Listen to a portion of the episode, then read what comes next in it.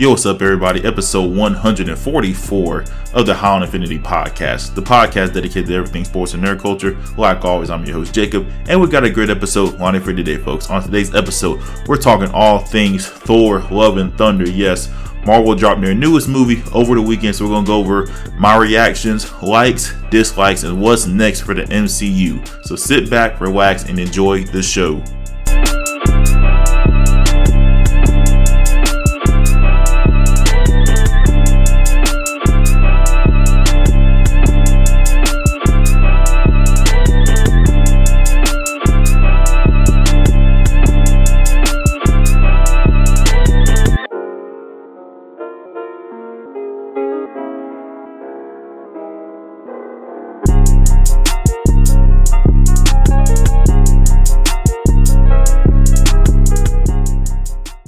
Yes, yes, that time weekend, everybody. Episode 144 of the on Infinity podcast, the podcast dedicated to everything sports and nerd culture. Like always, I'm your host, Jacob. First time listening to the podcast, welcome to the podcast. And if you're a returning listener, we're glad to have you back for another fantastic episode. Like always, follow us on our social media sites. Like us on Facebook at High on Infinity Podcast. Follow the podcast on Twitter and Instagram at High Infinity Pod. Or follow me, the host, on my personal accounts, Twitter and Instagram at So Yam Asian. And if you did not get all that, hit the link tree link up in the bio of the podcast. As our podcast social media sites and our podcast streaming platforms such as Apple Podcasts, Google Podcasts, Spotify, and the Anchor app. And last but not least, if you like what you hear, please leave your boy a five star review on your preferred streaming platform. That will be greatly, greatly, greatly appreciated. So I hope everybody's doing good. I'm doing all right myself. Didn't do too much over the weekend.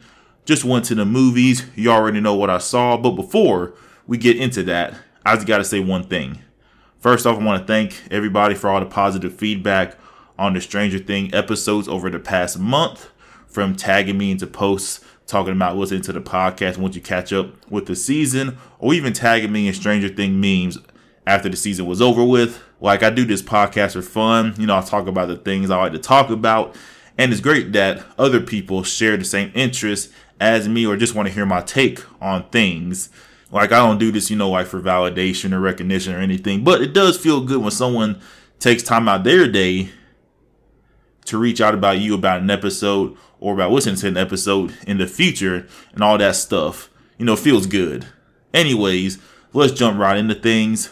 Over the weekend, Marvel dropped their newest movie, Thor Love and Thunder, their 29th, damn, 29 films, almost at 30, 29th film in the MCU, the sixth film in Phase 4, the second MCU movie of 2022 and the final, well, not the final film, I don't know, maybe you know with that post credit scene, who knows? But it's the fourth film in the Thor series. I saw the movie on Saturday at a crisp 10:30 a.m. showtime. It was pretty packed for a 10:30 a.m. movie. I want to say, I want to say it was probably like 70% capacity the theater I was in. And I was pretty shocked, like, dang, y'all got up this early to see Thor. Anyways, it's about to be a busy couple weeks for Marvel. Thor just came out at the time of recording. Ms. Marvel just finished. Comic Con is next week, and Marvel will be there. And the rumors are saying that they're going to introduce like the next big saga, basically what this phase will be leading up to. But back to Thor. I'm going to do something a little different with this movie. Before we get into like my general thoughts and plot details, I'm going to talk about like the general thoughts online were before seeing the movie this past Saturday. So about Thursday online, I saw that Love and Thunder was getting some mixed reactions. And on Friday, usually when Marvel drops on a Friday, they shut Twitter down.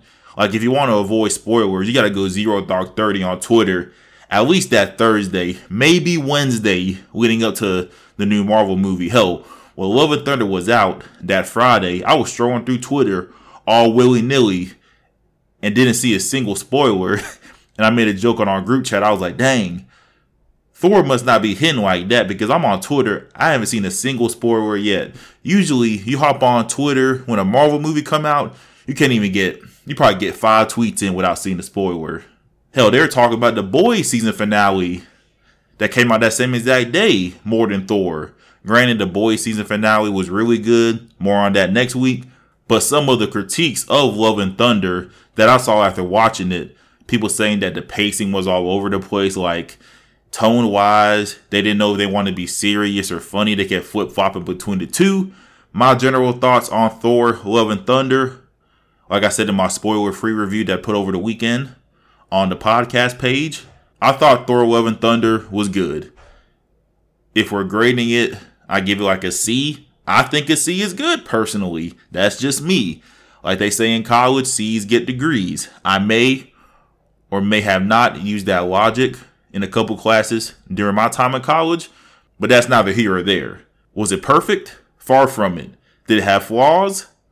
Yes. My biggest gripe about the movie, I felt like some of the comedy was a little over the top and forced, eventually becoming unnecessary borderline annoying. And I'll get to like the running joke of the movie that immediately became annoying after like the second time. Granted, even though Ragnarok is the much, much, much more superior film between the two, Love and Thunder to me, like the pros outweighed the cons. I did like the chemistry between Thor and Jane, or Thor and Mighty Thor. The action was good. To me, they had one of the best MCU fights ever. I'll get to that. And the villain was the highlight of the film to me. I'll get to him later on as well. All in all, not a top tier MCU movie.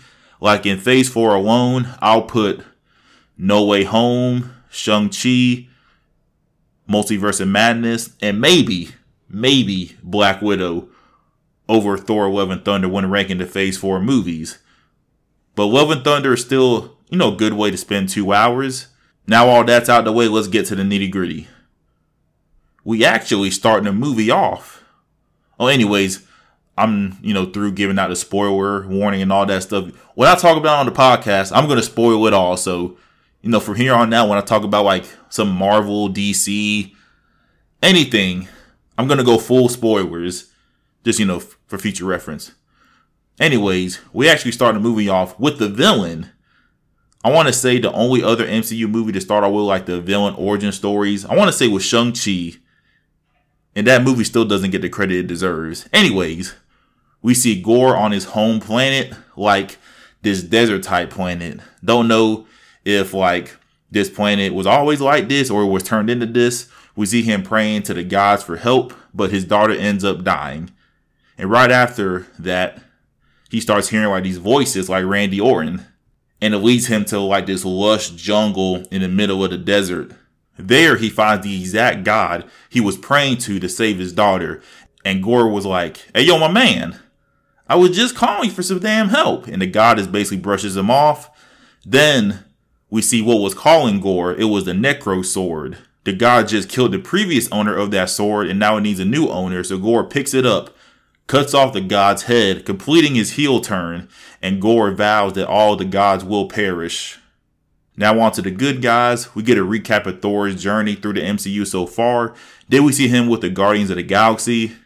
And it's good to see the Guardians of the Galaxy again. I certainly missed them. I cannot wait for their movie coming out. I think May of 2023. So Thor and the Guardians of the Galaxy, they basically saved this planet whose god was just killed. And after they saved that planet, they got a whole bunch of distress signals from other planets whose gods were killed by Gorr. And I would have loved a montage of gorgeous traveling planet to planet, killing all the gods. Like you see a god that's like picking out like some flowers at his garden. Gorgeous pops up, cuts his head off, and goes back doing his own thing. I would have loved a montage of that. There's like a little, like maybe 30 second to a minute montage of gorgeous slaying all the gods. Anyways, but I felt like if that montage would have happened, it would have just amped up the level of threat he was. One thing we know about Christian Bale is that when he is in a movie, he's gonna play the hell out of the role he was given. I wish we could have gotten a little more of Gorr in this movie, but in that time that we did see him, he made it count like they say. It's not how much time you have, it's what you do in that given time or something like that. And I put Gorr in like the upper tier MCU villains, not with like the Thanos, the Killmongers, and the Lokis.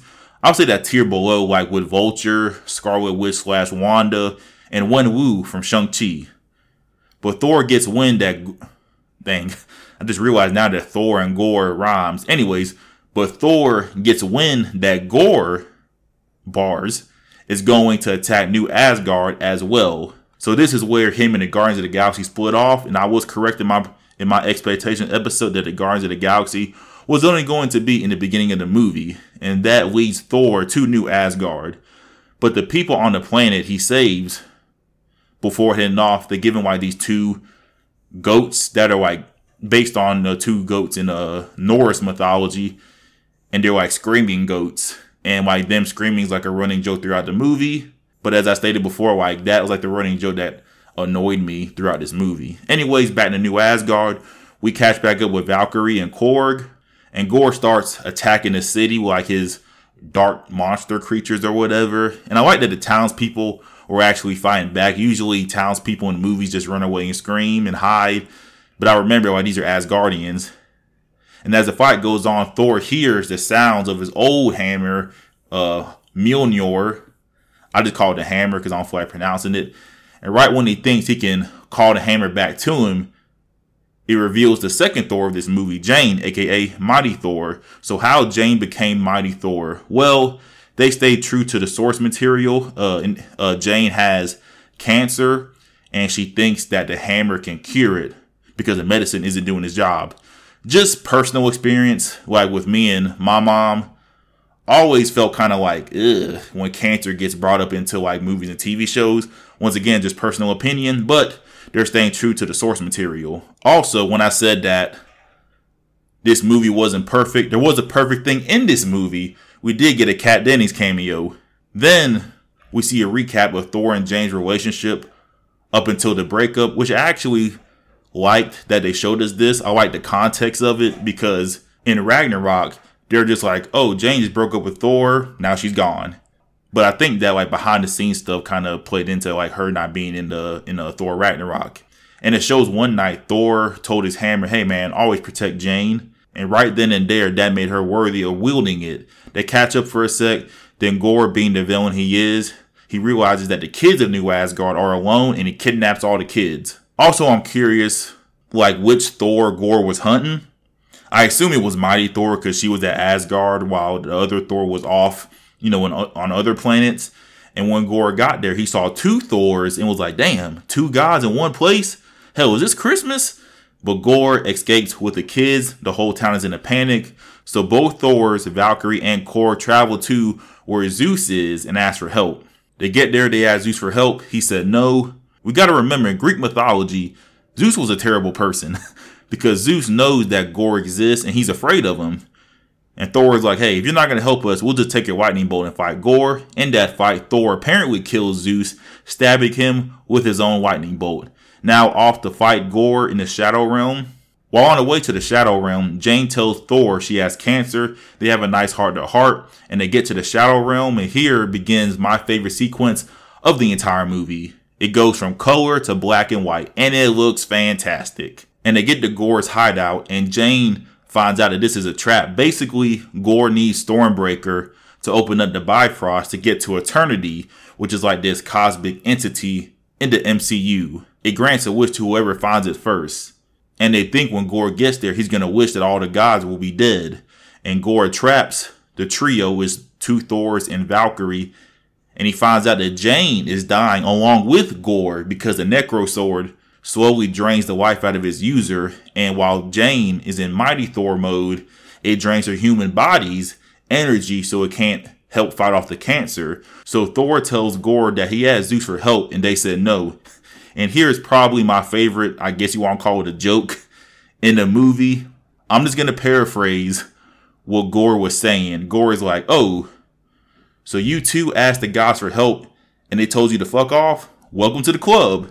And now we have one of the greatest fights in the MCU, in my opinion. I know this fight doesn't have the stakes as Endgame, Infinity War, or No Way Home, but aesthetics wise, this is a top tier fight. All black and white with a splash of color every time like their weapons clash. It's funny that uh, the director, always butcher his name, uh, Taika Waititi, he gets praised for like his colors he used in movies, but the best scene in this movie was in black and white and Gorr is able to get Stormbreaker and send the group back to New Asgard. After the fight, we see Jane's health is deteriorating, and we see Thor is like, "Hey, I'll go fight Gorr. You stay here." She doesn't want to, and here, like we see that. Of course, you know I know for personal experience, and I assume other people know for personal experience. We see that like cancer doesn't only affect the person diagnosed with it; it also affects you know friends and loved ones as well. Because we see Thor just you see this look on his face that we we haven't seen from Thor in a long time. So Thor is off to go fight Gorr in the climactic final battle. Thor gets there, saves the kids. Him and Gorr have this fight, and they're at a stalemate. Then Jane joins the fight. She powers up one last time, and she's able to break the Necro Sword, but it's too late. Gorr has already opened up the gate to eternity, and they're all there. Thor, Gorr, and Jane in human form this time, and she doesn't have that much time left. Then, in a twist of events, Gorr actually wished to bring his daughter back to life, named Love. Didn't know her name was Love until I read a Wikipedia for this episode. Then, sadly, Jane dies in Thor's arms, and Gorr dies as well, asking Thor to look after his daughter. Then we get a time jump. Thor is taking care of Love, and they are now a hero duo called, wait for it, Love and Thunder. Thought that was cute. Now on to the post-credit scenes. Got them both wrong per usual. And we're gonna go backwards. We're gonna start off with the second post-credit scene. We see Jane, she makes it to Valhalla, and she's greeted by Heimdall, Idris Elba, and he welcomes her there. The first post-credit scene, we see Zeus who survived, and he sends his son Hercules to kill Thor. At the end, we get the whole, know, Thor will return capture. Okay, so let's unpack this. First of all, I would have loved to have the Guardians of the Galaxy in a post credit scene, but I think they're going to have a Christmas special coming out later this year, of course, around Christmas. So I assume that will set up, you know, the Guardians for their next movie. And the Jane post credit scene was cool, good way for her character arc to end. But the first post credit scene, the plot related one. Okay, so they said Thor will return. So did that mean the next big crossover movie or Thor 5? Because the post credit scene looks like it sets up another movie. Like you can't have this like plot point play out in like a crossover movie. So I'm curious about when the next time we'll see Thor and will Thor get a fifth movie? So what's next? Hell, me personally, I don't know. At the moment, we don't know what phase 4 is building to. Like each phase beforehand ended with an Avengers movie. Like what's the no pun intended, the end game with Phase 4. I thought Kang was going to be the new big bad guy because of Loki, but hell, we don't know. He is set to be in the new Ant Man movie coming out, I think in February, but we'll find out more when that movie comes out because it looks like the next big crossover movie will be Secret Wars. Like I said, Marvel at Comic Con in a couple weeks, week, couple weeks, they're going to say, like, hey, our next big crossover movie is this. So we'll find out when that comes out. But more than likely, that won't be out in phase four. Looking at the schedule I saw on Wikipedia, once again subject to change, it looks like Phase 4 will end with the Fantastic Four. Seems fitting, but no date for that movie yet. But with Comic Con in a couple weeks or next week or whatever, hell, I'm, I'm losing track of time. I don't look at calendars no more for the most part. We will certainly find out what the future holds. And of course, I'll cover it on the podcast in due time. But in the short term, what is next to come out from Marvel at the time of recording, Ms. Marvel, the final episode just aired. That will be covered on next week's episode. In August, we got two releases Groot or I Am Groot and She Hulk. I will not be talking about those shows. Sorry if you're looking forward to that. And the final MCU movie of the year will be Black Panther 2 coming out in November. Hopefully, we'll see a trailer for that at Comic Con or within the next couple weeks. But wrapping things up on Thor Love and Thunder, all in all, good watch for the most part not the best thing the MCU has put out. Far from the worst thing the MCU has put out, Iron Man 2. I don't see this movie having like any effect on the grander scheme of things, but we'll just see what the future holds for Thor.